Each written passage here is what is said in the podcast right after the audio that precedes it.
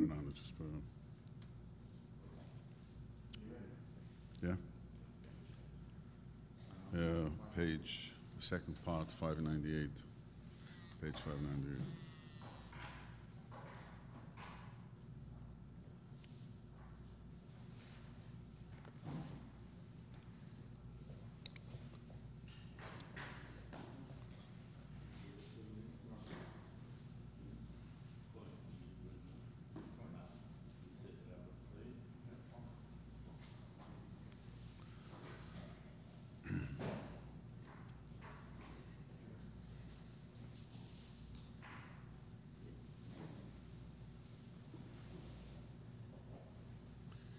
Okay. Page 598 or 599. You know, the gravity of prohibition against anger. You know, anger is a uh, problem which we all share. And, uh, the, you know, the Beis Hamikdash was charav of Lashon Hara, of uh, speaking gossip and anger. And anger is one of these things which is, I always tell people, anger is something that people shoot in the ro- uh, wrong direction. And the proof to this is, you see by the brothers of Yosef. One of the reasons the brothers of Yosef were angry at Yosef, so the, one of the reasons the brothers were angry at Yosef it says in the parsha, was because they saw the father liked Yosef more than them. The brothers saw, the brothers of Yosef saw the father likes him. That's one of the reasons they were angry with him. Now, really, who should you really be angry with? Your father. If a father has a pet, or you know, you normally should be very angry at the teacher or the father can't be angry with your father. You can't be angry with your father. Let it out on your brothers. See, anger is very, very often amongst people misdirected in the wrong place. So Ram Nachman says like this, a very, very, very powerful thing. He says, the soul comes from an exalted place. Comes to the, the nefesh. See, there's a neshama and a ruach and the nefesh. The nefesh is right after the body comes the nefesh. One, the soul is divided into three, sometimes into four, but right from the body, the next level is the nefesh, the nefesh bahamias. That nefesh comes from a very holy place by a Jewish person, he says. The very same place from which money descends and comes into being. Imagine the same, the nefesh comes from the same roots where money comes. Where because you know, you know that money is an incredible miracle, which we don't think about and appreciate. Imagine when the barter system was working.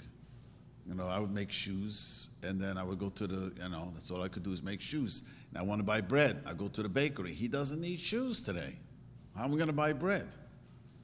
So the Chovis brings a medrash, a chazal, that Hashem made a miracle in the creation the concept of money. I am, you know, I'm not, have very little educated, period, in the secular world. I ask people who are educated, can you tell me how the monetary system works? And they cannot explain it to me. How it works, the dollars, and what is the back on it, how it does exactly do. You know, what, uh, what makes it a dollar the dollar, and why the dollar goes up and why the dollar goes down. I, I'm just saying it is a complicated issue. It is a miracle. But the, the, the Nachman says that this source where the money comes in Shemaim comes from the same place as your nefesh comes, part of your soul comes. From the original place in which you descend, money is pure holiness and holy influx and the spiritual bounty. It really, where the money comes, comes from a very holy place. Except the money comes down, it, the, the shefa, you know, everything that becomes in this world has like a a direct, you know, light, spiritual light that comes and again, well, money, people use money for the wrong thing. You know, the, the, the last week's Pasha, we just read, one of the famous questions is why the Meraglim, the spies, did such a terrible turnabout. They were tzaddikim. They left, what's his name, um, as. Once they came into Eretz Yisroel, the way back, they became wicked. And the story of the spies, and it's repeated this week in the Pasha. Many learn because their whole intention in the beginning was the wrong intention. We want to go and see where the money is hidden. They were not going as spies, you know. If you, if you, have, if you have a turn of motive, you want the money, then that's not such a good idea. See, when your focus is the money itself, money is needed in the world. But if your whole focus is money, money could become an idol.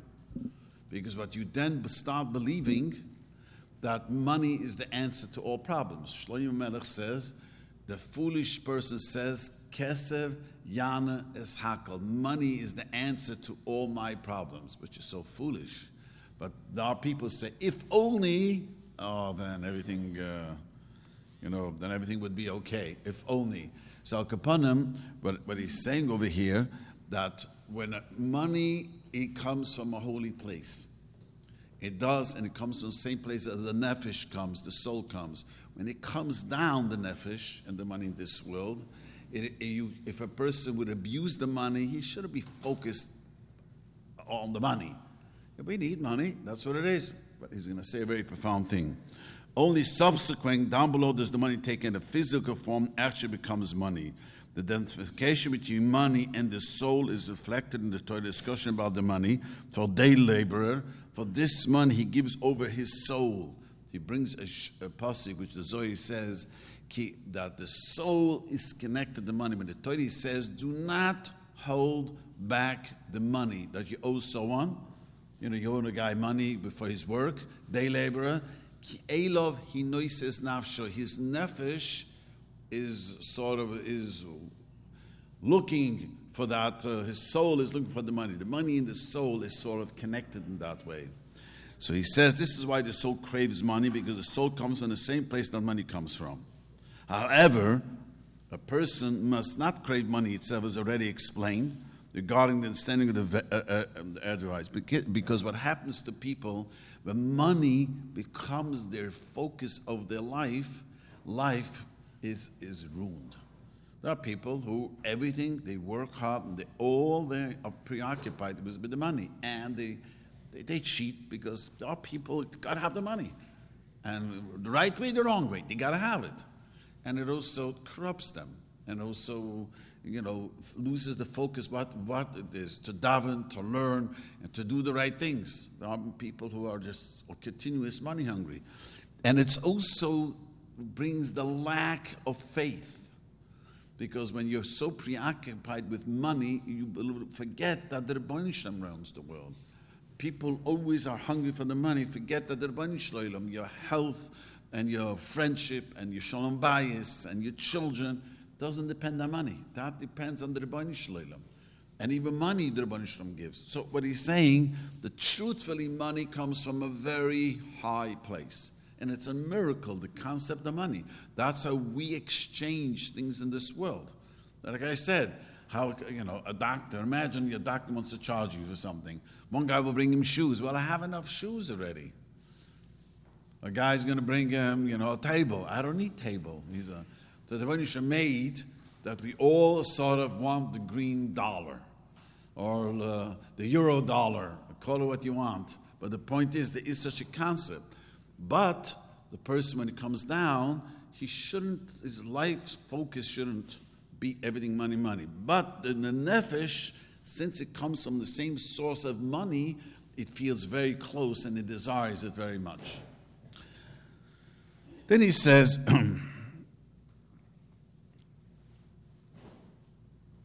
then he says a very frightening thing. Number, number 599, number two. Know that in the fitting that all Jews should have money. Really, every Jewish person should have money. However, there's one character trait that wastes and causes people to lose their money. The evil trait is a trait of anger.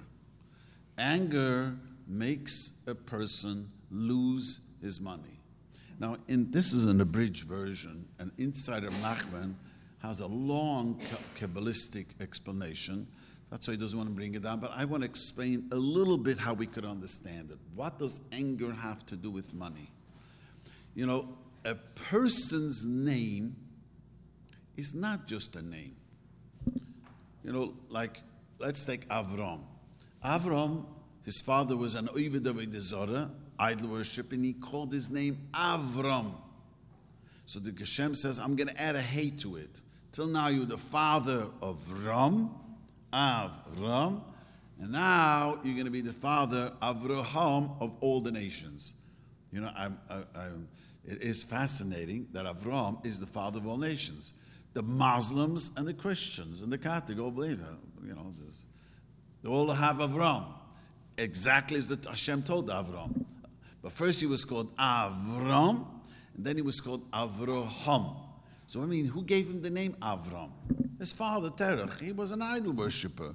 When you give, when you get a name, the Zoya says the name comes to the parents, and they think they argue, and they think really Hashem put in their thoughts what name to give them. So that's what it meant. Hashem gave it in their mind. So when you have your name, it could be after your grandfather, it could be after neighbor, it could be it was nice sounding, and your wife and your mother liked the name, so they decided to give them. It's no, it is you and your name is one. Nefesh Chaya, who Shemoy, the Pasuk says. It's not just, see, everyone needs a name. Why? Because if I want to talk to someone, I want to call him, got to call him by his name. Imagine everyone's going to be called Moshe. You know, there are places in Chabad, in Satmar, where everyone was called Menachem Mendel and everyone was called Yoelish in Satmar. You know, when the rabbi talks to the children in class, he can't call Yoel, or he can't call Menachem Mendel. Have to, you know, I teach in Chabad in the high, in high school, and I say Menachem Mendel, half the class, or three quarters of the class will speak up. It defeats the whole purpose of a name. People don't realize that. A name was made simply, I should be able to address. But, you know what I mean? The name, also the person carrying the name carries the, the makes it that you and the name, it could have the same two people the same name. For this name, the tziruf, the tziruf means how the name is put together is one thing, for the person is another thing. When a per, the, the, when a person gets angry, very angry, what happens to the name, it happens to his soul, it rips the soul, anger. Because anger, there's a klipa, a koyachatum of anger, which literally rests on the name, sort of to say, and it causes a person to lose his money. So anger is a very, very troubling thing. One of the things is, and it's very difficult to stay away from anger. We all know that. We all have told ourselves we're not going to be angry, and we do.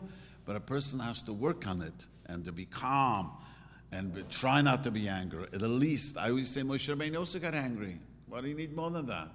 It's, you know, can't tell a person you're not allowed to be angry. You know, you're angry, angry. You have to calm yourself down. You know, everything's bashet. The more you live this way, the, because the anger, of Nachman says, causes your name to have, he, deep, he explains a deep Kabbalah, but the name of your name that you have has effect, anger, and that affects the money what's supposed to be coming to you. And that's why he does say that even a person who's going to try not to be angry because he wants money, the Yetzer Hara is going to get us to be angry. Because you know what? It's very interesting. The Yetzer Hara wants us to be a workaholic one way, and the other way, he wants you not to have money. Because if you don't have money, then you're going to be preoccupied making money, not learning and not davening. You know, he's a very shrewd guy. I always tell people that Yetzer Hara went to military school. We didn't. He's a very shrewd guy.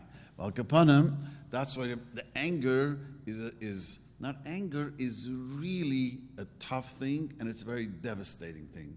I always say in shul that you know sometimes we do something wrong and you know, we feel terrible, but it tastes good. I was once sitting once in shul, and two young guys, you know, uh, uh, sitting in the back of the shul, and guy says to him, you know, that potato chip bag, says, that's not kosher. He says, wait, it's Lay's potato chip. You notice it doesn't have an OU. There's no OU. Do you know why? It has cheese in it. He says, I was wondering why it tastes so good. It really tastes good. Now, the guy realized now he ate the wrong potato chips. And uh, has cheese in it, and it's not kosher, and it doesn't have OU. But he says, you know, it really tasted so good. The guy gets angry after he calms down. No one says, you know, I shouldn't have gotten angry. It tasted really good. You know, I really had a good fight, and I vented my anger. I know when your whole chemical in your body, everything changes. No one, no one says, ah, I shouldn't have done it. Was good. Unfortunately, it's not that way because it has a terrible effect physically, emotionally, and spiritually has a terrible effect. The anger really has a koyach to affect your, your name and your soul. Now, again, a person is allowed to get angry as long as he doesn't, you know, scream, yell. You know, we're humans. You get hurt. You know, you get, you get angry. But the trick, what he's trying to say, is like a keli Don't break things because the Gemara, there's a klipa that comes into the person and into his name, and that ruins the money that he has. A, a guy once told me many years ago that an interesting story. He told me he got very angry at his wife in the morning. Got up, and they had a disagreement. He got really, really angry. That afternoon, he made a terrible decision and he lost $17,000. I mean, 20 minutes after, he said, What did I just do?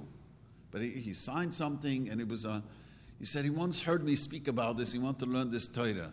And this is what Rab Nachman does say very clearly. Often, it doesn't always work this way. I would tell people not always things work, but chak chak, you're angry, you lose the money. But it has such an effect. Anger has the effect that a person could lose his money. That's why being calm, is so important. Now, it's difficult. Being not angry is a difficult trait. The only way to, you know, I, I'll say a personal thing. Many, many years ago, I went through a very tough time in my life and I had a lot of anger. Every Rosh Hashanah, I tell people and I tell myself, I want to change one thing this year. See, if you come to Rosh Hashanah and you tell yourself you're going to change a lot of things, you're not going to change anything. I tell my one thing I focus. I, I remember that year I decided I'm not going to be angry. That's what I focused. And it worked marvelous. And I'll tell you even more interesting. In 9 11, which was in 2001, I decided, oh, well, this year I'll do it again. Now, I went to Uman on 9 11, believe it or not. I did go. It was a, few days before, a week before Rosh Hashanah, if you remember that, 9 11. And and, uh, you know, and Lufthansa said, no problem, we're going to have a plane back for you. There is no problem. So I took a plane from Kiev to Frankfurt, I think, or yeah, it was Frankfurt. Yeah, and the plane connection left. And, you know, there were every, every, a lot of people missed the plane, it wasn't just me. And they were screaming at the, whoever the ladies behind the desk. And I was told myself, I just told myself I'm not going to be angry. And I walk up to the desk and I tell her, You have a tough job. Everyone is venting the anger and you have nothing to do. And she smiles, You're right. I have a tough job. And I said, What are you going to do? You know, I gave her my ticket and said anything. Without question, she put me up in an incredible hotel. And she and I didn't ask for kosher food. I didn't dream about it she sent kosher food and sent a basket of fruit. It was an incredible story. I didn't allow the anger to get to me. Now your person can work on it. I'm not. I'm Thompson. It's difficult to change. It is. Person gets angry, but you can change if you think about it, talk about it, calm yourself down. And it is one of the reasons you should not be angry. Every time you're angry, tell yourself, maybe I'm losing money now. Maybe I just lost a good deal. Because anger makes, Ram Nachman says, lose money. No one wants to lose money. You know, you, know, you get angry you, uh, because your wife is spending too much money, and now you're going to lose money twice. It's not worth being angry. He says this is what he says deprives a person of the money he ought to have so know that when the evil inclination, if you read page 601, the evil inclination incites you to, uh, you to anger, at the very moment some sum of money is being sent down to you from on high. It's a frightening thing what Nachman says. All of a sudden, you have this Yetzirah to be angry. You should be aware that maybe Hashem is sending you a big sum of money now. And listen what he says. And the evil inclination wants to spoil this influx and bounty through the anger that is sending you away, since anger is show up the influx of bounty and wealth. This is a very frightening uh, Nachman's words. He says that sometimes you're supposed to, today, a great deal is supposed to come through you. The Yetzer Hara knows about this. He doesn't want you to get that money, and he's going to work hard to get you angry, so the money should be diverted someplace else. Because as much as Yetzer Hara wants you to be a workaholic, and, and uh, you know, not to, to do the right things and to learn and to daven. In the other way, he also wants us to be poor because then you're going to be busy trying to make money and then you're surely not going to. So anger has the koyach to push away money, he says. And again, the reason is because money comes from the same place as your soul comes. And when you get angry, that's why people want money. And when the, you get anger, and inside of Nachman explains, it hits your name. Your name and your soul is one. And it puts a blemish there, so the money just slips away in the wrong place. But we all have this. Sometimes you have, he's going to say this. Sometimes even you have money and you get so angry, you lose the money. So you might not get the money or you might lose the money. The truth is, one of the ways I taught myself not to be angry was I saw it doesn't help for anything. I went through a very tough time 24 years ago, and I and I, someone asked me, "You don't walk around so angry as expected." I said, "I realized being angry, depressed, in English you say pouty, pouty you say, pouty, is not going to help. It didn't help me being angry. I didn't see that I'll be angry or depressed is going to change my situation. Doesn't." And even now, when I have a hard time, I always tell myself, today is God, it's very annoying what I have to do. Last week, one day, I had to do something very annoying. And I told myself, I know I should, you know, I, I feel like I was going to plot. And I told myself, it's not going to help anyone. So the more you tell yourself this, and the more you tell yourself everything is masher, you tell yourself today, tomorrow, and, and, and, and uh, you know, the rest of the week, you know, things are going to happen that we don't like. See, many people walk around thinking that everything is going to be smooth sailing, and they're caught off guard, and boom, you know, like being a new father. Someone just guy tells me he didn't sleep last night. I says, "Welcome to raise children." I tell them, the baby didn't let you sleep. That's part of having a baby. Welcome, you know. But I, you know, having expectations that everything is going to be smooth gets people angry. No, not is going to be smooth. Something is going to happen. Something good is something bad. It's life. It's the challenge. I, let me tell you how I tell myself. I remember many years ago, I was standing in the in, in, in JFK uh, airport, and there was an airline, if you remember, called TWA. We were grounded because there was a snowstorm. And we're all waiting in the airport. Man, we get, all going to fly, not going to fly. And there was a lady running around taking notes of the plane. And I walked over to her, What is your job? He says, My, we have a team, we're three people. Our job is when things go wrong, we jump into action. You know, this, this is the problem. Someone's got to jump into action to know what to do. You know, the snowstorm, what do we do? So I didn't realize that the airline has someone what their job is trouble. This is the job. So I said to myself, this is what life is all about to us too. We are hired by Hashem, wants us to raise our children, wants us to raise our family, and we troubleshooters too. We have two jobs. When it's good and when things are bad, we're hired for that. I, unfortunately, I once told a parent who had two twins born who had Tay Sachs, and it was horrible. It was just horrible. And I tried to give them chizuk, and I said, if imagine someone of Beverly Hills or Chman someone would have this, and would say to you, we're going to pay you $5 million to raise these two children until they expire. They don't live long. You wouldn't have taken personally, right? You would have said, you know, for five, five is not enough. We'll add $10 million. You know, uh, the, the money, whatever the money is going to do, right? Hashem gave you this thing. There's a reason why Hashem put you into this situation. Baruch Hashem, he had, he had other children who were well. Hashem put you in this situation. You know, no one asked it, and don't. If you look at it this way, you could cope with things. We all have challenges in life, all of us. No one, there's nothing, you know, there's no one who builds a family who doesn't have challenges. One child, could turn out great, and one child could give you heartache, and one child is not well, and the, the business is going, and it's not going, someone cheated you. Last week, someone complained to me terrible. Someone cheated him out of a, of a business deal. I said, okay, there's nothing to do. We went through the halacha. Beis din's not going to help him. The courts he can't go. I said, finish. You got to say, it's bashet. This is what Hashem wants. Life is not, he's young, he's quite newlywed. Not always everything is smooth. Not as part of life. Once a person realizes that, it's much easier not to get angry. People get so quickly angry, they expect everything should be perfect. Today is a beautiful day. It's a stunning day today. I guarantee you, all of us at the end of the day is going to have some pain. There's no such a thing, a day goes by without pain.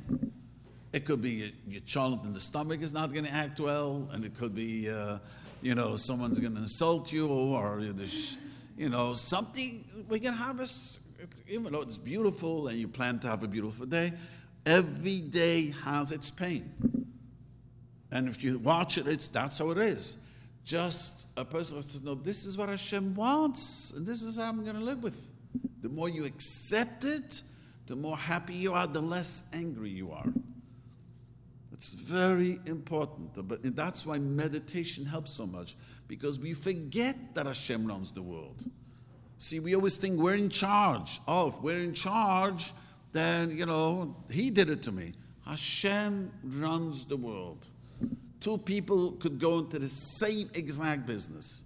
For one person, it works incredible well, other person is struggling. I've seen this not once and not twice. The same business. And both are go getters. I don't know. The Rebbeinu wants him to go and not to go. It's, it's in, in many, many ways this way in life. So, what Rav Nachman says, the important thing is to believe that Ribbono Shel Olam wants the world and don't let anger get you. Now, it's, I always tell myself, probably I will get angry. And I do get angry. Moshe Rabbeinu also got angry. But we got to do our best. The less anger we are, the better panos is going to be. That's what Rav Nachman says.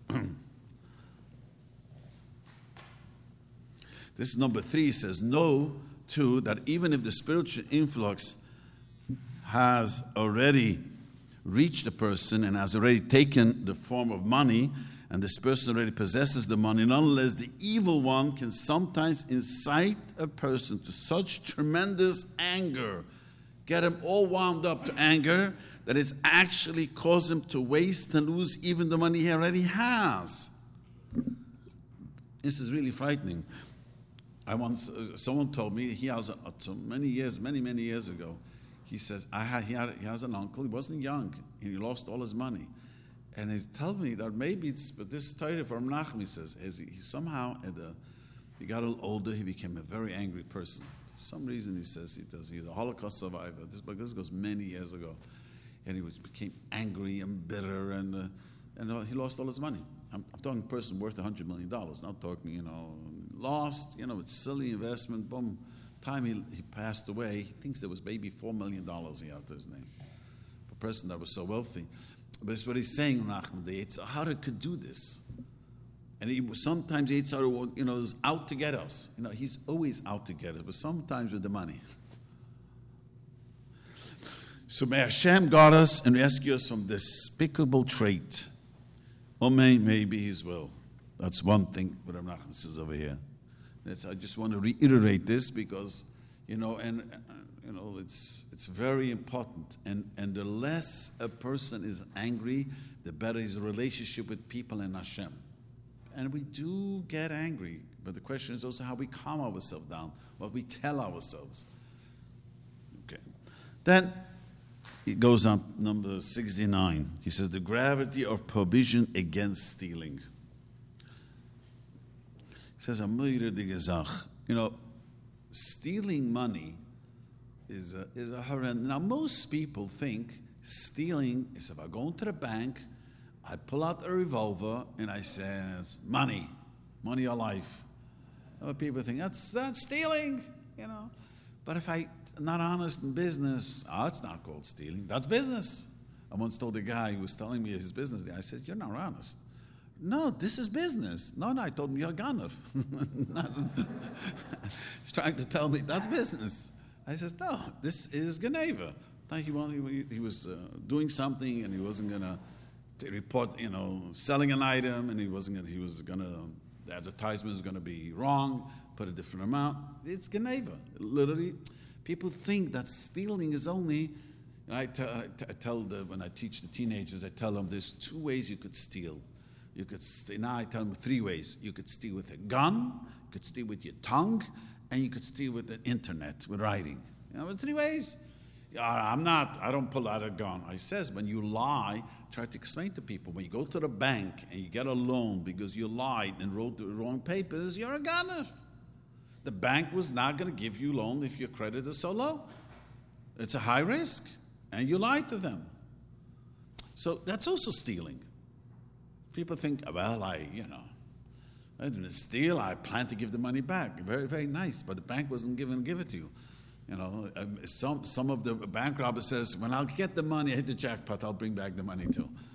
And the bank says, right now, you don't have a good credit. We are not risking the money. Somebody gave you the money, that's what in the Shulchan Aruch is called stealing. Many people don't realize this. Or you sell something and you're not honest what you, the item that you're selling. This guy told me he put labels on it that it's supposed to be nine ounces, and he only put six ounces, or the, whatever. I forgot he told me. And he, uh, he, so, the, anyways, the, what Nachman is saying, but what does stealing do? He says a very. When a person steals, it's a terrible thing because unfortunately, you have to come down again to this world and uh, and be misak in this. You know, I tell people I always tell people we are, how's it go, recycled, you say in English? We are recycled souls. We are we one time here and we blew it, and we have another opportunity to fix it and to have a good life and a, a holy life and a Torah life, halacha life, to, to fix what we messed. Why, you know, stealing, uh, stealing you know, like it's a horrible thing because then you have to come down again and pay back the people that you stole from. So anyway, he says the prohibition against stealing is extremely grateful. When a person steals someone else's money, he robs him of his children. When you steal money from someone, you can literally rob his children. That is, the robber takes the victim's children.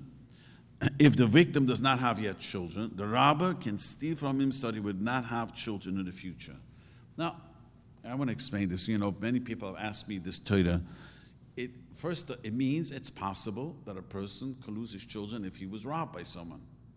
But Rav Nachman does say, Rav Nosson explains, when a person davens to the Ribbono Shel Olam, he could, uh, the Ribbono Shel Olam could change the situation.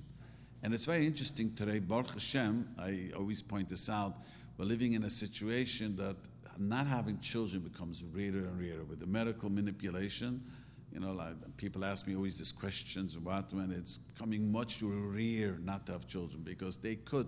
Are I know someone who literally cannot have children because, uh, you know, whatever the physical things they have. But it's much more rare. But Reb Nosson explains in this study, he says that even if this happens, someone robbed you, and sometimes that could you could lose your children that way. Davening will restore it. And he, you know, this is a but the avla of stealing could do. See what Nachman is trying to tell us. You know, when you steal, it's not always. You know, many people. It's, it's you know, I'll give back to him. Eh, a dollar. I once. Uh, I was learning a Lakewood, and there was a guy who wasn't so well, and he went to someone who was a very wealthy, like one of these big wealthy people, who was extremely wealthy. He was worth a few hundred million dollars Someone said it was the Reichman. Someone said he knew him from, from yeshiva. Someone said it was another wealthy. He says, Can, can you lend me $5,000? Okay. When are you give it back? When are you going to give it back? He says, When you need it, I'll give it back to you. you know, at least he was upfront. You know, he said, I said, When you need it, I'll give it back to you. Now, many people in the borrow money, their attitude is, as a rabbi, I sitting in the Titus, the attitude is, what does he need the money for? what is it? He's a wealthy man. A guy once said to me, What are you talking about? You took a loan. You, you have to pay, you have to sell your house to pay him the loan. Where am I going to live? He says, This is a true story. I, I told the guy, You have to sell your house to pay the loan. He says, Rabbi, where am I going to live? You'll rent. It's very high to rent here. You're going to live in Virginia. It's not the, uh, the guy who gave you the loan's headache where you're going to live. You took a loan, you have to pay it back. And if you don't pay it back, you're a ganef. It's very, very, you know, people don't realize that. Uh, it's, you know, people, this is unfortunately, whatever the, you know, comes to money, people, you know, don't see it the right way. Money is very blinding. But Rav Nachman is saying it has even a different effect. It literally, Chas could destroy the other person when you steal money. He says, then he says another Murid Gezach, he says, when a person steals money, it could ruin his own shalom bayit. Because very, very interesting. I'm going to say something very interesting, and men have to hear this.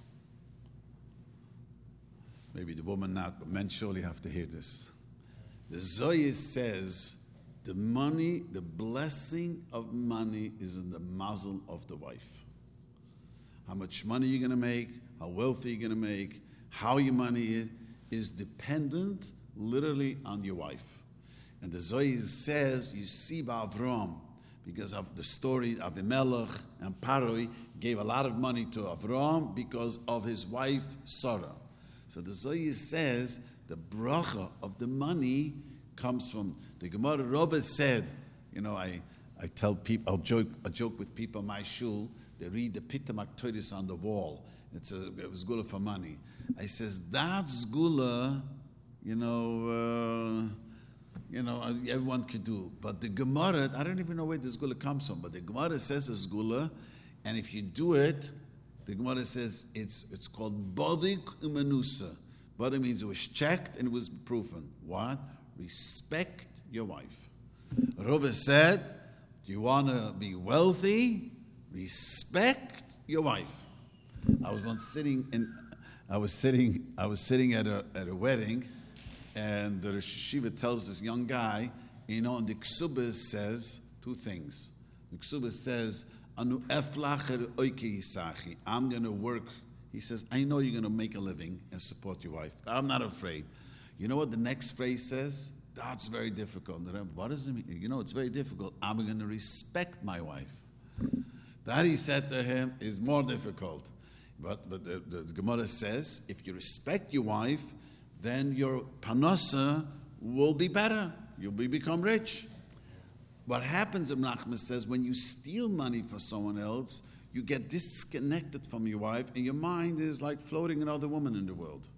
You are not a man and a wife. His thoughts, his you know, his sexual thoughts should be with his wife, not with another person.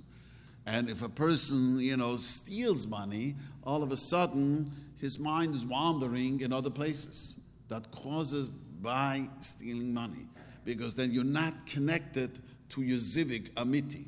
Your is your wife, and uh, you know you, you should be focused on there, and your blessings will come from there. I'm not giving a Sean Bias class here, but I'm just uh, talking about money over here.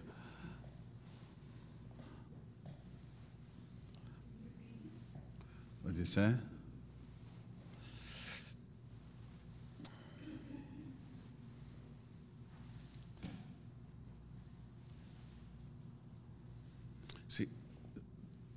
the Churban Beis Hamikdash happened for one of the things the Gemara the second bias was sinas chinam.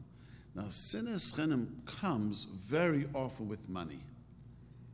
What does that mean? You have a competition, and it's competing. The Gemara says, the, it's a phrase the Gemara uses. You are angry and hate your competitor. When someone tells you, you know, to tell you an interesting thing hate is fed with jealousy. If someone hurts me, I don't hate him. I'm annoyed. He hurt me. Hate is always fed because you're jealous of the person. Someone hurt you, insulted you, you just hurt. I mean, why did you do it? I don't want to deal with this guy. This guy is an insulting guy. But when this deep hate, this always comes when there's fed. That's why the Medrash says Sinai is called Sinai, Har Sinai, the Mount Sinai. It's the same words as sinah, because the goyim, the, the secular world became jealous and brought sinah. Jealousy creates hate. Do you really hate a guy? It's you don't hate the guy. You know, a few months ago, I was standing in the corner trying to cross, and a guy drive by screams, "You dirty Jew!" You know, I looked at him. You know, uh, he's an anti-Semite, and now what? I didn't lose sleep over it. You know, nothing happened, and I grew up uh, hearing these uh, slurs in Williamsburg. I mean, that's what it is. It is what it is. But if your spouse, someone close to you, says a comment which is hurtful, you that's deeply hurting. And if it's a person who you are jealous, that's gonna be wow. So what happens is the Bishar Beis Hamikdash was was because there was there was sinas chinam, sin hating for no reason. There's there's a havas chinam too. Havas chinam means you really really want to love for no reason. Many people have a hard time. Love is a very, very difficult thing. I want to just add to the end of the shir. You know, in this week's Pasha, we just learned a frightening verse. Why was the Churban Beis Hamikdash? The Torah says the Churban Beis Hamikdash, you know, let me just uh, introduce. The Gemara says, by the Meraglim, we cried. You know which night we cried? It was the night of Tisha B'Av. Hashem says, You cried that night for no reason. I'm going to make the night of Tisha B'Av a crying for generations. So the Ramban explains, many of them, many, many, many explain, it wasn't just a day. The sin of the Meraglim was the direct cause for the Churban Beis Hamikdash. Now, why is that? Why was, this, why was that the direct cause? You know, David HaMelech made Tehillim. Tehillim, the Zohar says, represents awe, Yerushalayim, awe of Hashem. Shlomo HaMelech wrote the poem, the Song of Songs, which is called Shir Hashirim, which is a love song. King Solomon represented love. He was this great passion and love, which Shir Hashirim is based on. The Song of Song is a poem of, how you say, love? A, a poem of love. A love poem. And he built the Beis Hamikdash, Shlomo HaMelech. The Beis Hamikdash is based on the love that God loves us. That you know, you know, certain when a when couple really like each other, certain things represents their love. The, the ring that he bought by each other, and the gift and the caring they do for each other. Certain things shows continuously their devotion to each other. The Beis Hamikdash was the love that Hashem gave it to us. The Klal Yisrael accused Hashem, but the Meraglim, the, the Torah says, Sinas Hashem oitziuni You really hate us. You took us Mitzrayim. You want us, you know, you want us out of the way. You want to kill us. You're going to accuse Hashem that Hashem hates us. You, know, you have to be absurd. But that's what they said. They came to this crazy conclusion that really Hashem, you know, you, I always tell this to young newlyweds never say you get into an argument you never loved me. You know, young people love to say that. You know, you never loved me at the first argument. Young, young girls especially because, you know, they think that if they don't see eye to eye, you didn't love them. Because if you did love me, you have to agree to me. But, you know, but why shouldn't you say it? Because you say that, you undermine the basis of your shalom bayis. We love each other. We are there for each other. We're fighting now. I mean, there's disagreement. It's not the end of the world. Don't get so shaken up. But people, young people, have this and they say, you, know, you undermine, you never loved me. The undermining of the thing is which, which Claudius said to Shem, You hated us. You never loved me. It's like a guy says to the girl, You know why you married me? You wanted my money. You never, you never loved me. That's in trouble. That's the worst thing to say. You could tell to your wife, I'm annoyed at you, I'm hurt, I'm disappointed, I don't like what you did to me, you ignored me. Don't become, you know, global. I tell this, I'm, I'm sure no one needs it here. I'm just about to tell the young people. You become so global people come because you're undermining the basis. Klal Yisrael undermined the basis of the love of Hashem to them by telling Hashem, you really don't like me. Sin Hashem, they told Hashem in the pasture. You hated us. You want to write So what is the tikkun for this? So the Sfas Emes says an incredible thing. The tikkun for this is, is to tell yourself, God loves me. The more you tell yourself that Hashem loves you, the more it's called Hamtokas Hadinim. That means the, the dinim, the, the sharp din, din means the sharpness, the trouble we go through life, it sweetens the pain. We all have our you know, difficulties in life, whatever it is. When a person says every day, Hashem really loves me, the pain that you have will get diminished and it could disappear. Because if the Churban Beis Hamikdash was we could accuse Hashem, you hate us, so the Binyan Beis Hamikdash, the tikkun is, you ever notice there are people who act like everyone loves them? You do love them for that. Anyone who raises, I have kind a bunch of children. Some of the children easy to love because they always feel loved by everyone, so it's easy to love them. When a person feels, you know, I'm not lovable, it is difficult to love them. That's it's a reality. When you act, ah, you know, I'm lovable. Everyone likes me. You act this way, you're going to be loved. You know, love yourselves, and others are going to love you. Hate yourself, and others are going to hate you. People walk around with, I said, self-loath. Loathing is how you say in English. Say hate yourself, loathing. People don't like them. When a guy walks around, he, he likes himself. He's a geschmack. People like him. Even young children, a child who acts like loving and he thinks that everyone loves them, people love them. When you walk around thinking Hashem is loving me, you would feel the love of Hashem. And that's called, uh, in, in Kabbalah, it's called Amtokas Hadinim. The sweetness of the din means the harshness. Your davening will be more accepted. You need panasi davening, or you need children, or you need whatever Yeshua, the davening will help. But you gotta, you know, continue to say, Yes, Hashem really loves me. Many people have this problem. It's hard for them to believe that Hashem can love them. You know, yes, we have failures, we have shortcomings, we have done things we shouldn't be done, but Hashem really loves you and He wants you to become better. A person has a child, you know, no matter what his child does, he tries to, hopefully the child is going to become better. And if the child becomes better, he's going to love the child forever. This is how we are to Hashem. Yes, we made mistakes, sometimes willingly, sometimes unwillingly, sometimes with anger. But when we do tshuva, Hashem is going to, you know, you're going to be incredible close to Him. That is a challenging thought. A thought you should think that the Rabbi Hashem truly loves me.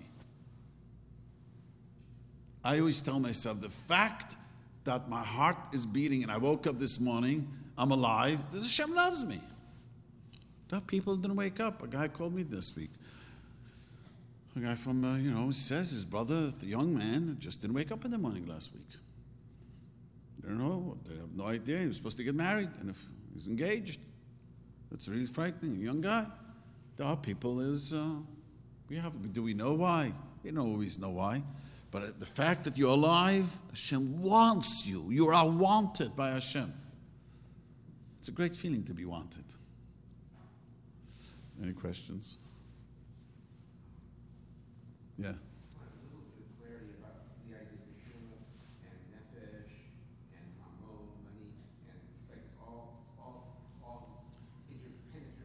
Well, uh, and, and Nachman inside has a long discussion, and it's a very deep Kabbalistic explanation. But the nefesh of a person and the name is very connected. Nefesh chaya hi shemoy.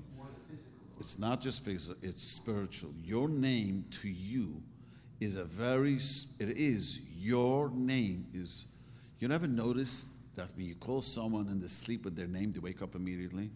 Call the guy with the wrong name, he doesn't wake up. Your name is a wake up call. It's you. You wake up. So, your name of a person is is a very powerful thing, the name of a person. And it's connected to his nefesh. And when, when the name is connected to his nefesh, and you a person gets angry, nafshoy. You ever notice when you get angry, you feel physically terribly? And then it's not just physically, your nefesh feels it. The nefesh is their, the feelings. The feeling is connected to the nefesh. You feel terrible. And it has, this is what we feel, but it really goes to the neshama too. And that pushes away the money because the nefesh comes from the same place as the money, so they, they're disconnected, Rav Nachman explains. Yes? Distinguishing between the emotion of anger and how you act out. Anger? How you act out. Because when a person gets, well, a person gets angry, see, you notice when you get angry, it's not the end of the world. When you act out your anger, that's when you get sick.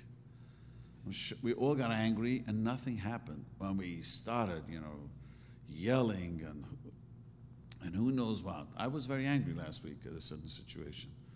Kept my I kept my mouth shut. I didn't say nothing. I get angry. Yeah, of course. I'm not. I'm not made out of plastic. I felt sure. Yeah, I felt, but nothing. You know, it, it's there's nothing. When a person takes his anger and throws things, and yells, and you know that is you feel the whole. You whole. You don't feel good about it. I always tell people.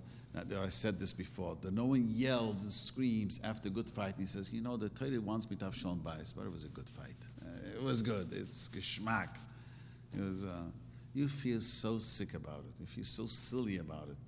Unfortunately, when you do something illegal, you watch a movie you shouldn't be watching, you know that, and watch something, yeah, but it's good. I shouldn't have watched it, but deep down, you know, something, yes. Nefesh. They're not in the nefesh. Eh, well, probably. Many people think that way. Yes. Eh, that's true. Shlomo Melech says many people think if only my boss, I'll make double the salary, then everything will be great. Yes.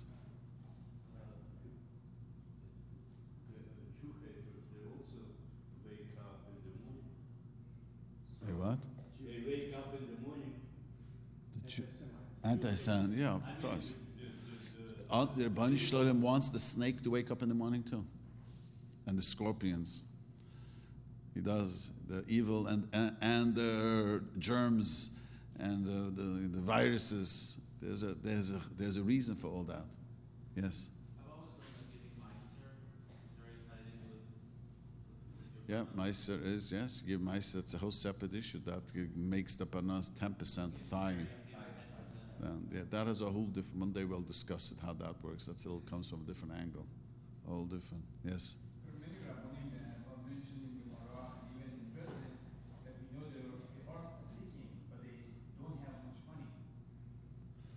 You see, you see that, that's a, money.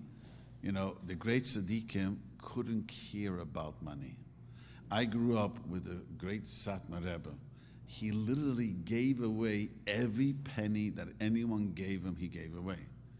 Uh, that's on. I, he didn't just give for Chassidim. He gave any person came to him.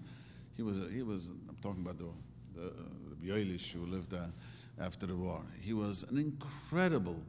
I mean, the, the tzaddikim didn't want the money. They rather, you know, they gave it away for tzedakah. But there were great tzaddikim who had incredible amount of money. The Gemara says Rabbeinu Kodesh, who wrote the Mishnah, was very wealthy. Rav Ashi, who wrote the Gemara, was very. Moshe Rabbeinu was very wealthy. The Gemara says.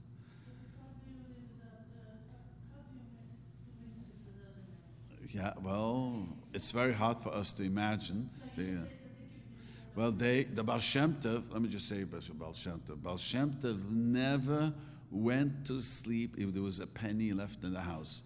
Twice he couldn't fall asleep and he asked his wife, Is it possible that we left money? Twice she admitted, both times she hid the money because she was afraid that I got breakfast tomorrow morning. You have to remember the Baal didn't have a freezer full of food. You know what I mean? They didn't have two freezers. I have, we have two freezers at home. You know, wife has. Can, I know? But you know what I mean. And, and, if you don't have a freezer, you know Ralph's is down the block. You know, no one is nervous that the. But hey, imagine the Baal living in the, in the village. He literally made sure no money.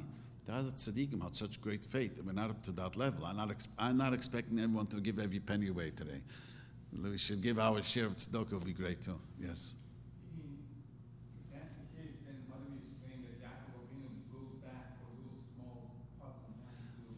Because we don't waste money. We make sure the money is not wasted. Money is not the. Yeah, he gave it back to tzedakah to help people, have what to eat. But we, what do you say? Yeah, for yourself and family. Well, if I'm saying tzaddikim was so great, they were they knew that tomorrow they're gonna have money to feed the, the family. We're not such tzaddikim, so we're not so we feel insecure to do it.